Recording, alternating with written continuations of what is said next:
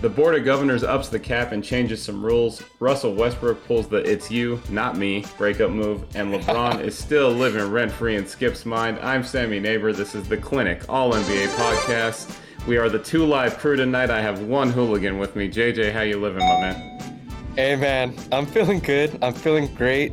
I'm glad to be here with you, Sammy. It's good to have you here, man. Shout out to to our boys June and John who are out tonight. We'll hopefully see them on the next podcast, and we're going to go ahead and get started here.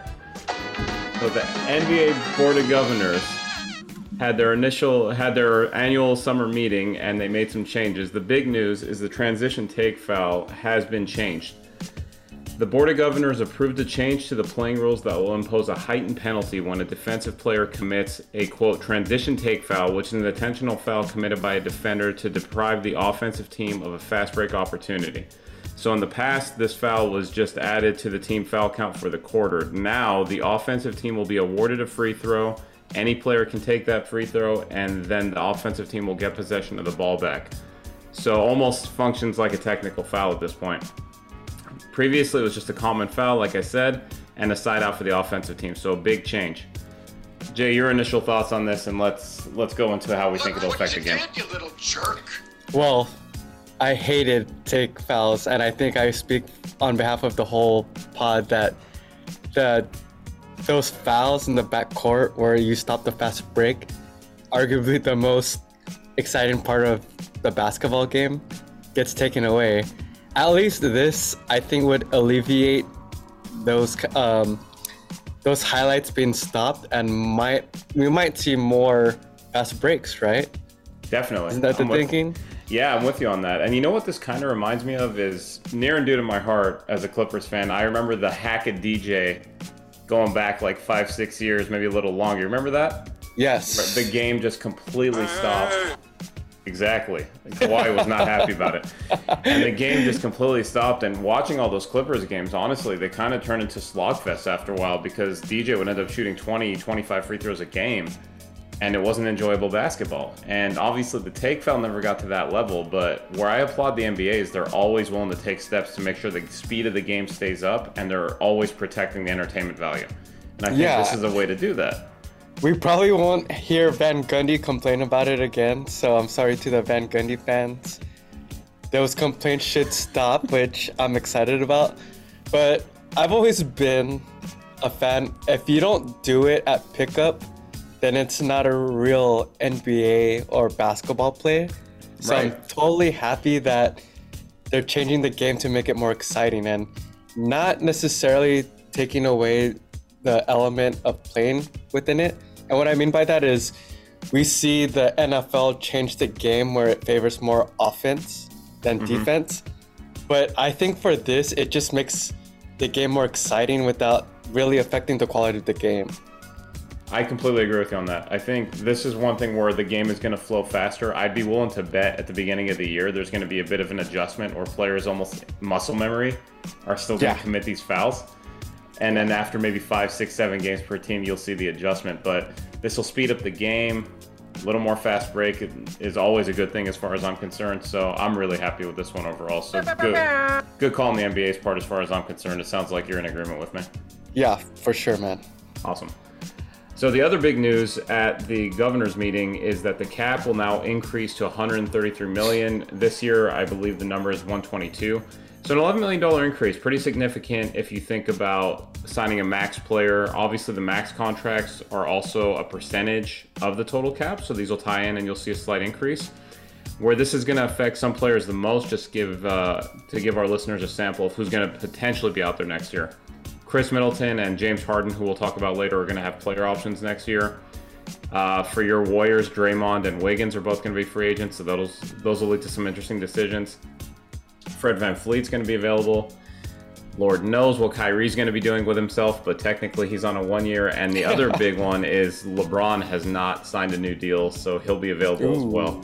Money, please. So, looking at cap increases like this, for me, it's always about team who's hoarding the cap space and how they're going to use it.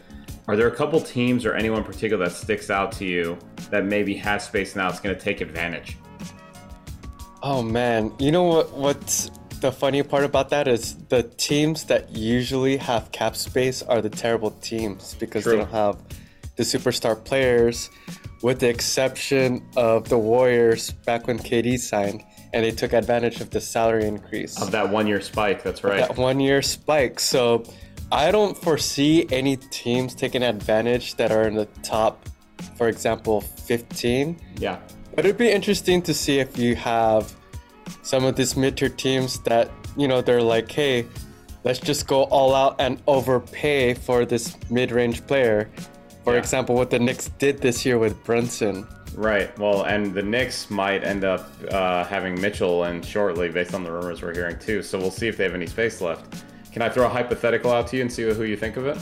Please do it. Yeah. Call it a hunch. I think Detroit's going to improve this year and they're going to have cap space. And I think they're going to Okay. try to use it next year to add a player. So right now they've got Cade, uh, drafted, I believe it was Jaden Ivey to add Uh-huh. to the team as well. They were rumored to be all over Ayton until they drafted Jalen Duren, but there's definitely going to be room on that team for a wing or another big. Don't say it. Who, who do you think I'm pointing at? Do you think I'm pointing at Wiggins? I thought you were pointing at Draymond. I don't think there's he's any way Michigan. Draymond. I don't think Draymond's ever leaving Golden State. But Okay. Just Okay. not necessarily the players on this list, but just overall. Do you see Detroit being a team like that, or do you think I'm I- one or two years ahead? I do. I think that they have a lot of promise, and if they do well this season, I totally see them be like, "Hey, let's just go for it and use our cap space to price someone away from their team." You know? Yeah, yeah. And well, the other thing they could theoretically do is just when we talked about this last week, just because Ayton signed doesn't mean he's not going to get traded. That's true. So we'll see what they get out of Jalen Duren, but maybe they'll just want to make the big move and use Duren as a trade chip. So I could see them doing it, Indiana, or always in the rear view are our sad, sad friends in Sacramento, who just always find a way to blow through whatever cap space they have. I guarantee they'll use it on somebody. They have to. That's the only way that they could get players in free agencies to overpay and ruin it for everybody else. Exactly. And but you know, overall for me at the end of the day, the cap increase means a couple different things. One, it means the NBA is doing well because the TV contracts are up. So for fans, for us, that's good news. Secondly, and just as fun, is the offseason might be the funnest part of the NBA season for fans of a lot of teams. Yep. If everyone's got 11 more million dollars to work with, whether they're over the cap or the case is, that means more fun in the offseason. So I don't see a downside to this. I'm, I'm happy about it because it means the game we love is doing well. Yep. I totally agree. Yeah. So moving on to one of the players that's that we mentioned on that list, we talked last week that James Harden was going to take a pay cut, and his contract officially came out. So he signed a two-year, $68.6 million deal with the Sixers. The second year, which is the big news, he lined it up kind of like LeBron used to in Cleveland, where it was a one plus one. So he's got a player option next year. So this is still essentially a one-year deal. The mm-hmm. only way is probably a two-year deal is if he has a really bad year and opts in because he's worried about any guarantees or if he gets hurt. So with the pay cut he took, which is about $14 million give or take, it actually allowed the Sixers to turn into the Rockets East, sign old friends PJ Tucker and Danuel House. Yeah, get his band back together. We know Danuel House and Harden probably get along in more ways than one. Uh, next year, if he opts out again, he would have a $46.5 million max and be eligible to sign a five year, probably around a $250 million contract, give or take. So, initial thoughts on this deal do you think that long term there's there's potentially a handshake agreement and how do you think how do you think this pans out for the Sixers this season? Man, I don't know. I'm not really excited for the Sixers with the pickups and what they've been doing. Mm-hmm. It doesn't seem they they arguably had the most talented squad in the beginning of 2022, but they gave up a lot of depth when they traded for Harden. Harden didn't really live up to the expectations, and I don't know when I hear that James Harden had uh, took a pay cut so they could get other players where's this cap space going to? There's more cap space, but there's no one left in the market.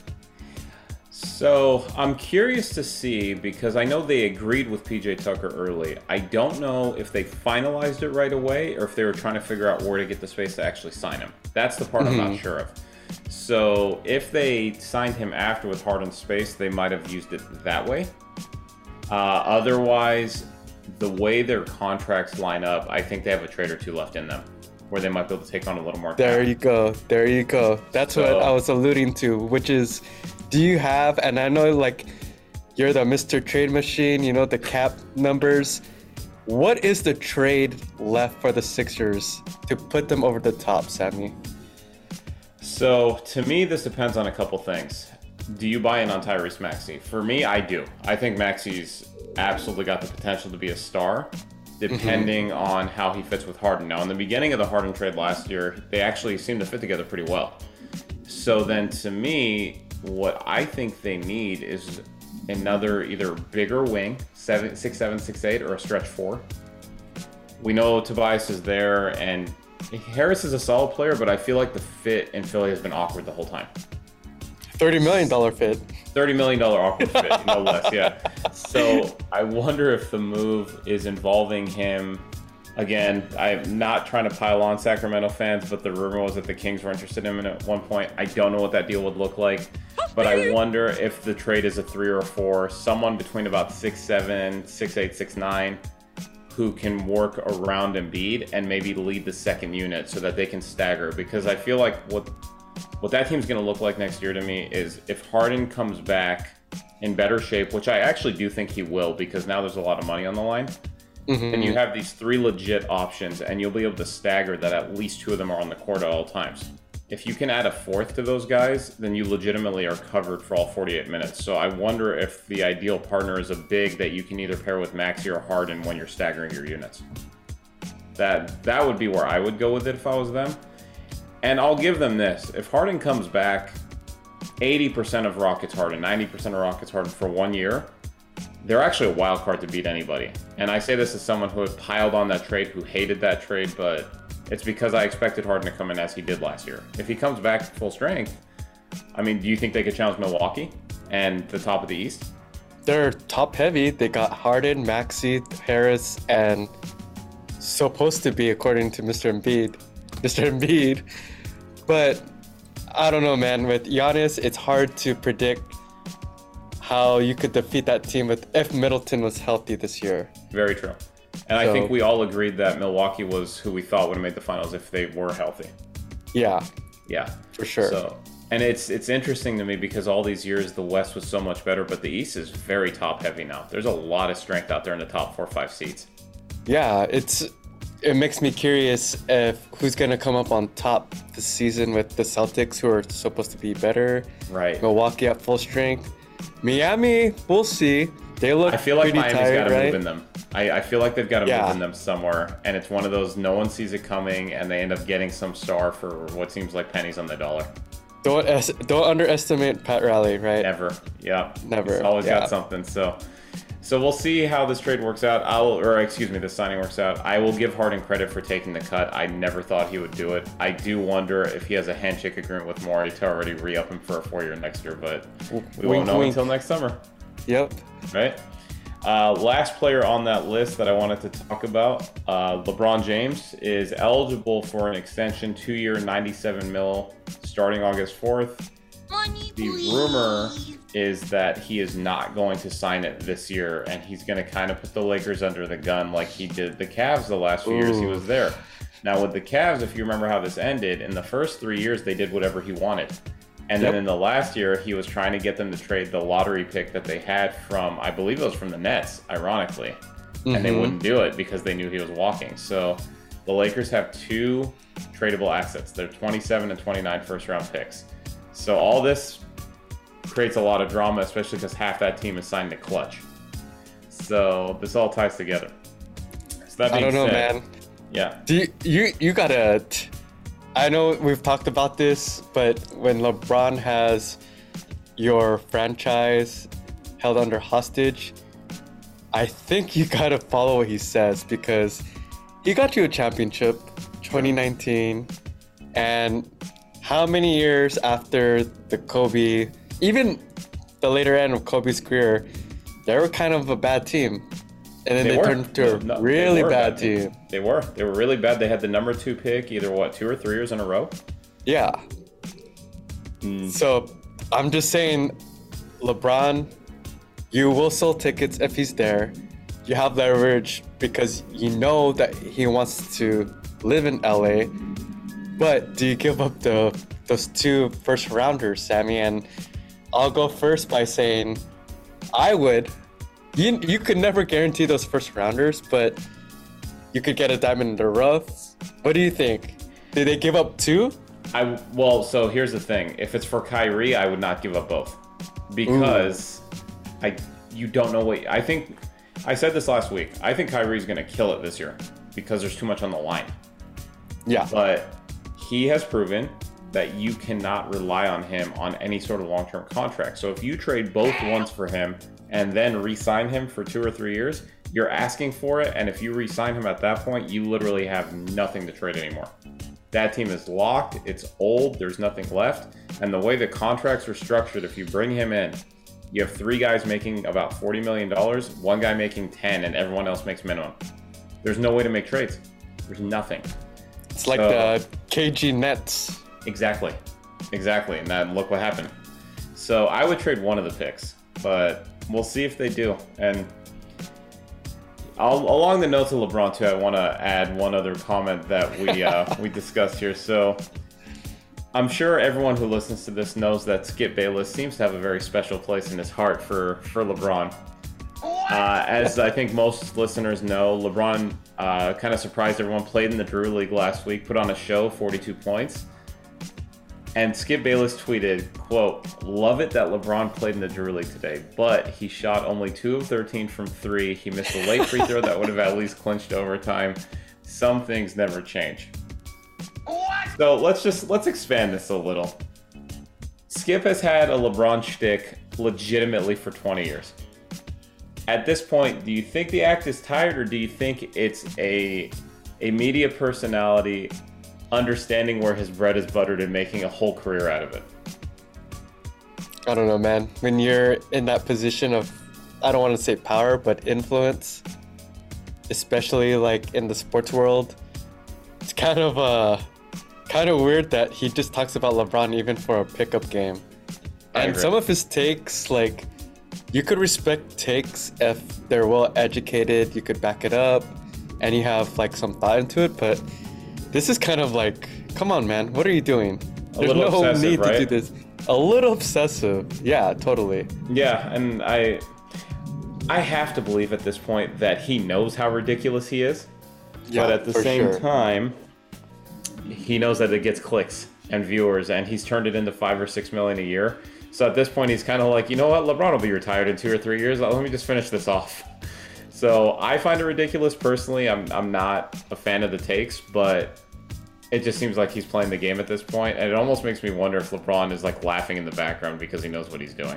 He has to. My, my question to you though is, when LeBron retires, who is Skip going to have for his next target?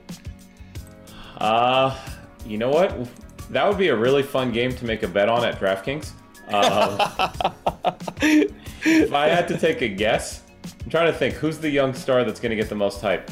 I'll call my shot now. If he retires within two, three years, it's going to be John Morant. Call it right now. Morant. Okay. Yes. Because Morant's the hot, the hot kid right now. He doesn't get any hate, and he's going to call him flashy, especially if he hasn't won a title in the next few years. So, you know, it's recorded. It'll be on podcast lore. If this comes up in 2025, I will replay this clip. But on that note, we're going to go to a quick word from our sponsor. The action never ends at DraftKings Sportsbook, especially this summer. With tons of ways to bet on all your favorite sports, you can fuel your fandom and feel the heart, the heat of the season like never before. Plus, right now, DraftKings Sportsbook is giving new customers a risk-free bet up to $1,000. That's right.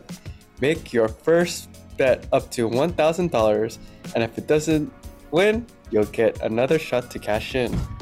Download the DraftKings Sportsbook app now. Use promo code TBPN, make your first deposit, and get a risk free bet up to $1,000. That's promo code TBPN, only at DraftKings Sportsbook.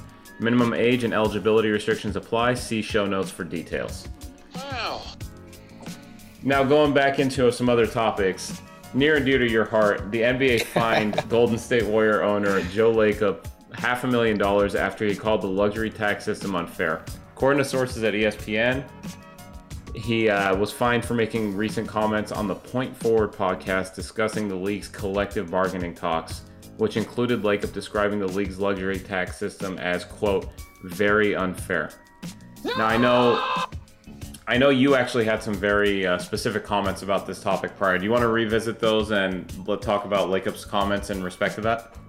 Yeah, so the luxury tax system is pretty ridiculous. The Warriors right now, for those that don't know, they're playing at a paying at a multiple of seven. So when you do pay a player, for example, if they were to pay Gary Payton at 10 million, the tax would be 70. So the multiplier by seven, and just uh, just concerning because Joe Lacob kind of hit a, on some really good notes, which is they're being punished for drafting players and trying to pay those players and trying to retain those players when one of the main complaints is having your major superstars, all stars, or just players in general leave when you should try to retain them. We've seen Chris Paul get the max and then leave, Harden get the max and leave. So, why is it that when you have players like a Stephen Curry, a Clay, and Draymond, and you pay them, that you can't sign any more players that you drafted just because you can't afford them due to the luxury tax. Right, definitely. And so, to put in perspective what you said, they lost Payton. I believe he signed three years, 29, I think was the number. Mm-hmm. Yeah. With Portland. And then uh, they also lost Otto Porter. Mm-hmm. And they replaced the player, among the players they replaced with included DiVincenzo, and I know they signed one other player, and they re Michael Green. They signed, that's right, they signed Michael Green. So to put this in perspective for everybody, by replacing Payton and Porter with, in theory, Green and DiVincenzo, they saved $60 million. And obviously, uh, we just gave the numbers out for for Gary Payton, and Otto Porter's contract wasn't huge either. But the luxury tax system is so punitive that it would have cost them 60 million. So I understand, I know how much money they make at Chase Center, but no one's got infinite pockets. At some point, you have to make these decisions. So going along the lines of what you said, and uh, I know you brought this up to us on the pod first, I think a couple weeks back. Actually, I heard Colin Cowherd actually say something very similar today on his show that I was listening to. The the Warriors have done this the right way, and I know for our listeners out there, we we've talked about the Warriors a lot and how they've done it, but if you're a fan of a team, what you want to see is them draft and develop well. And you look at Draymond, Steph, Clay, Looney, Jordan Poole, Mm-hmm. five of what you could argue the seven or eight most important players of that team over the last few years are draft picks. So, doesn't it make sense to either reduce the luxury tax on homegrown talent or eliminate it completely? And then for for KD, for Iguodala, for Wiggins, for these guys, then you implement the luxury tax because those Yeah. are the guys you are bringing from the outside. So, I mean, is the Lacob calling it out going to change anything? Honestly, probably not, because a lot of other owners are probably jealous, and frankly, a lot of owners are collecting revenue off of all the luxury tax that the Warriors and the Clippers and some of these other teams are paying. Mm-hmm. But it's not it's not wrong. I mean, I I do think this might be a topic that comes up at the next CBA. I would be curious to know what the players think of this because I don't know if it affects their money at the end of the day. Because my understanding of this is all of that luxury tax revenue goes to the owners. I don't think the players get any of it. I could be wrong on that, but it is something that I think should be discussed further because if you're going to keep doing this, what you're actually going to end up doing long term and I don't know if you agree with me on this, but you're actually going to be breaking teams up for cheaper owners. Yeah. So, And so do you do you do you see it going that way, and would that be the breaking point? I, I totally see that, and you make very good points. And I just wanted to add to your good points that I know some of the owners might complain about this luxury tax and if they got rid of it, but in essence, it should help out the owners because if you have someone, for example, like a KD at o- Oklahoma City, you have big cities and areas like Chicago, Bay Area, LA, and New York, and Miami, right?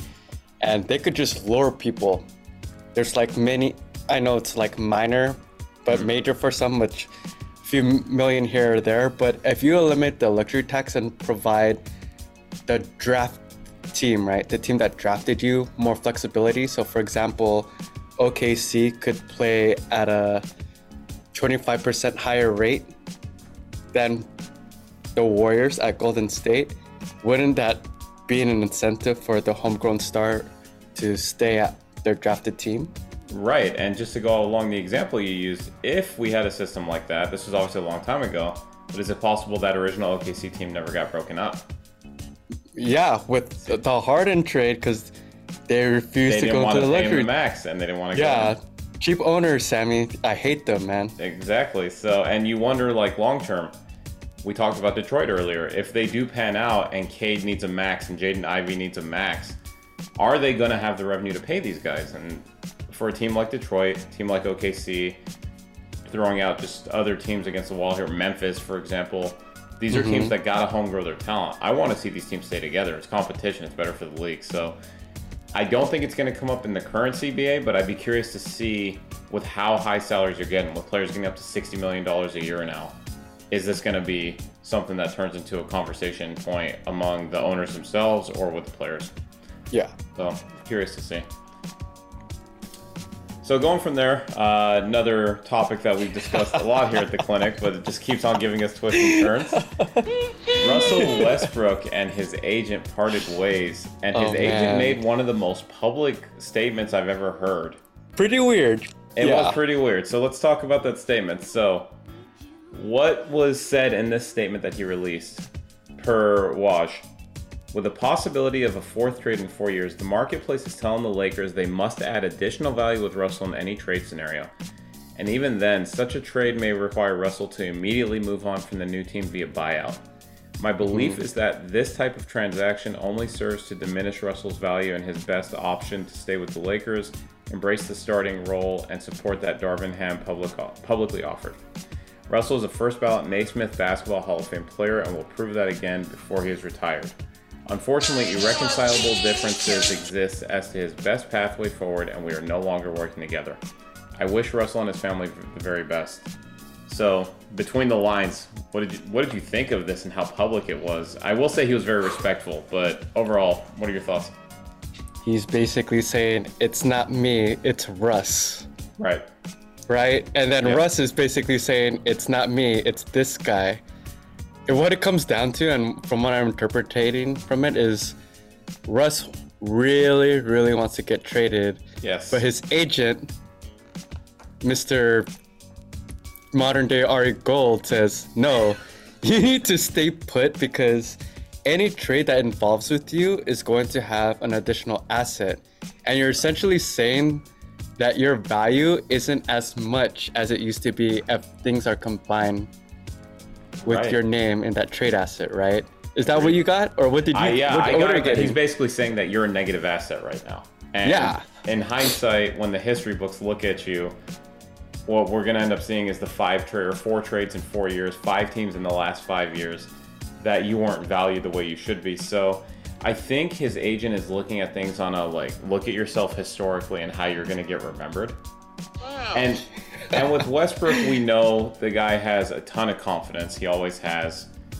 And you know what? That's part of what made him so effective when he was younger.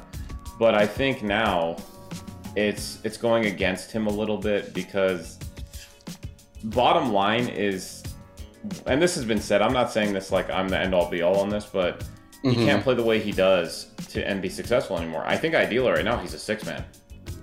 I don't see him ever Ideally. accepting that. Yeah, Right? And the Lakers, though the Laker flaws last year was their defense, and the point of attack of their defense is Russell Westbrook, mm-hmm. who was statistically bad on almost all fronts. Mm-hmm. And I don't know if you want to blame that on the whole team as a whole because you know there's issues like help defense and whatever, right? But mm-hmm. Westbrook is terrible on defense. He relies on his athleticism, and in the NBA, we've all seen that all NBA players need to adapt their game. Right. And Westbrook has not adapted his game, Sammy. And Not at all. Major flaws is like um, Jordan and Kobe. I think an underrated characteristic of their game is how they adapted from athleticism to skill, and he hasn't done that. Agreed, completely. And the point on the defense that you made, and it wasn't just him, and so I don't want to throw it all on him, but he played a lot of minutes. And if you look at the Laker team that won the title in the bubble, they were I bel they were a top five defense exactly, and they fell off a cliff. And a big part of that was the rest of the personnel, not just Westbrook, but the, all the guys they brought in couldn't play D. They, I mean, not hating on Melo, but Melo's never been a defensive player either. And you brought in Westbrook and Melo, Yep. and a few of these other guys that just we know don't play D, and you got this result. And so, part of defense, I think a big part of defense is attitude and effort and hustle. yes. Yes. And when you have guys who are relying on athleticism, like you said, I think it rubs off on other players if they're still getting minutes. So I, I understand where his agent is coming from. And then conveniently, a story came out that Westbrook and Davis and LeBron got together and reinstated their commitment to each other last week, which I find total nonsense after we were in Summer League and Westbrook was sitting on one end of the arena and LeBron was sitting on the other and they weren't talking. Yeah, Um, that's that's crazy, man. that that meeting after the fact is LeBron saying, "Oh boy, we can't trade Westbrook. I better go buddy buddy so we can figure out this year." Oh good. But I don't see that team being better than a play-in right now with how stacked the West is, and for Westbrook, that either means they got to deal him or he's got to have a major attitude major attitude adjustment. So, which of the two do you think is more likely? He's old, man. Old dogs can't learn new tricks. Good point. so, trade it is. Yeah, trade it is. You have to. I mean, it's funny that the Lakers are trying to show their dominance, and it's at the wrong time when they should have done this in the very beginning. Yeah, and I, I'm with you on that. And to me, how this ends is they either start the year and they're shockingly good, and things are all of a sudden in great shape, or the more likely the two to me is they either trade Westbrook by the trade deadline, or things have gotten so bad and they're playing so poorly that they literally send him home. I think it goes one of two ways. Where's So- home? Where's home going to be though? Like literally his house. I don't think they trade. like I think they deactivate him, they send him home because Oh. they can't trade him. Dang. Okay. Like I'm saying, if they cannot trade him and it's just Yeah. a disaster like last year, I, do- I honestly think they would just tell him to go home and just let pull a John Wall from last year. But will LeBron accept that? And if Kyrie is still on Brooklyn to start the year and they start off poorly, will they just cough up both first round picks to get Kyrie in because they're desperate? So lots of drama with the Lakers as always. I, as a Clippers fan, greatly enjoy it when the drama is behind a 31 year. But we will move on from them for now. I am sure we'll be back visiting with them soon. I need a vacation. So, our final topic of the night uh, back to your Warriors, actually. oh my goodness. Andrew Wiggins discussed his decision to get vaccinated in an interview with Fansided's Mark Harmon, and he explained that he's still unhappy about getting vaccinated against COVID. He said, and I quote, I did it and I was an all star this year and a champion. So that was the good part, just not missing out on the year, the best year of my career. But for my body, I just don't like putting all that stuff in my body. So I didn't like that, and I didn't like that it wasn't my choice. I didn't like that it was either get this or don't play. So obviously, this is near and dear to you. Wiggins was huge, especially in the mm-hmm. finals. What do you think of his perspective on this, given the success of the team this year? I think that the media kind of twisted the narrative for this because when we looked at this, the news in regards to Wiggins and the vaccine, you had to read the subject lines. And I would say the majority of the subject line said, Wiggins regrets getting the vaccine. Regret is not the word. It's he didn't like that he had to make a choice. It's either do this or you don't play basketball. And I don't know, I'm not an English major, but regret meaning I don't like between these two choices have two entirely entirely different meanings. Right. You know? Yeah, I hear you. But even if that's the case, whatever. If, even if you regretted it, nothing could take away your championship now, Wiggs. So you Right. just gotta embrace it. Don't change the narrative because as soon as you do that, the haters will come out. But I guess there's another sense of me like, let them come out, let them hate on you. Nothing could I- take away your chip, right? I, I agree with you on that. It's interesting to me though, and maybe this is just me, and maybe he wanted to make the point that he didn't want to get it and felt like he was Was forced. forced but to? It's almost to me, why bring it up after the fact and why bring up what was such a hot button issue? Like you're Yeah. not gonna like how how are Warrior fans gonna feel about this? That you're basically almost saying that you rather would have sat out the season potentially rather than have contributed to a championship team. I just I don't see positives over giving an interview like this or speaking in that way. Now, obviously, I wasn't there for the interview. It might have been twisted slightly in hindsight, but I don't see any good. So if I was his agent or his PR person after the fact, I would have just looked at him and been stop. Just don't bring this up again, because now he's gonna get asked about this again all summer long. Now it's just time to shut it down. It's over. You got it done. Maybe you didn't want to on hindsight, like you said. Maybe he had regret. It's done. You know, knock on wood. It doesn't seem to have any negative effect on you. Somehow the vaccine made you play better defense. Like maybe it worked out for you after all. You know, so so I'm just Yeah. I'm just gonna leave it at that. And with that, that's actually all we have time for today. Want to give a shout out to RJ, our video producer, for always making sure that we're on and available. Please check out Shout our out. YouTube channel. Remember to rate, subscribe, and review. Like us on our Facebook page and follow us on Twitter. And finally, Jay, I want to say, as part of Two Live Crew tonight, thank you for being on tonight. Hey, thank you, Sammy. You did a great job at hosting, and special shout out to uh, 8110. What up? You know it. 8110 for our listeners out there is our old our old college hangout from when we were roommates. So just want to give one more shout out again to, to June and John. Hope you guys are joining us on the next pod. Miss you guys. This is the Clinic All NBA podcast. Please join us for our next pod next week. Thanks so much. Thank you.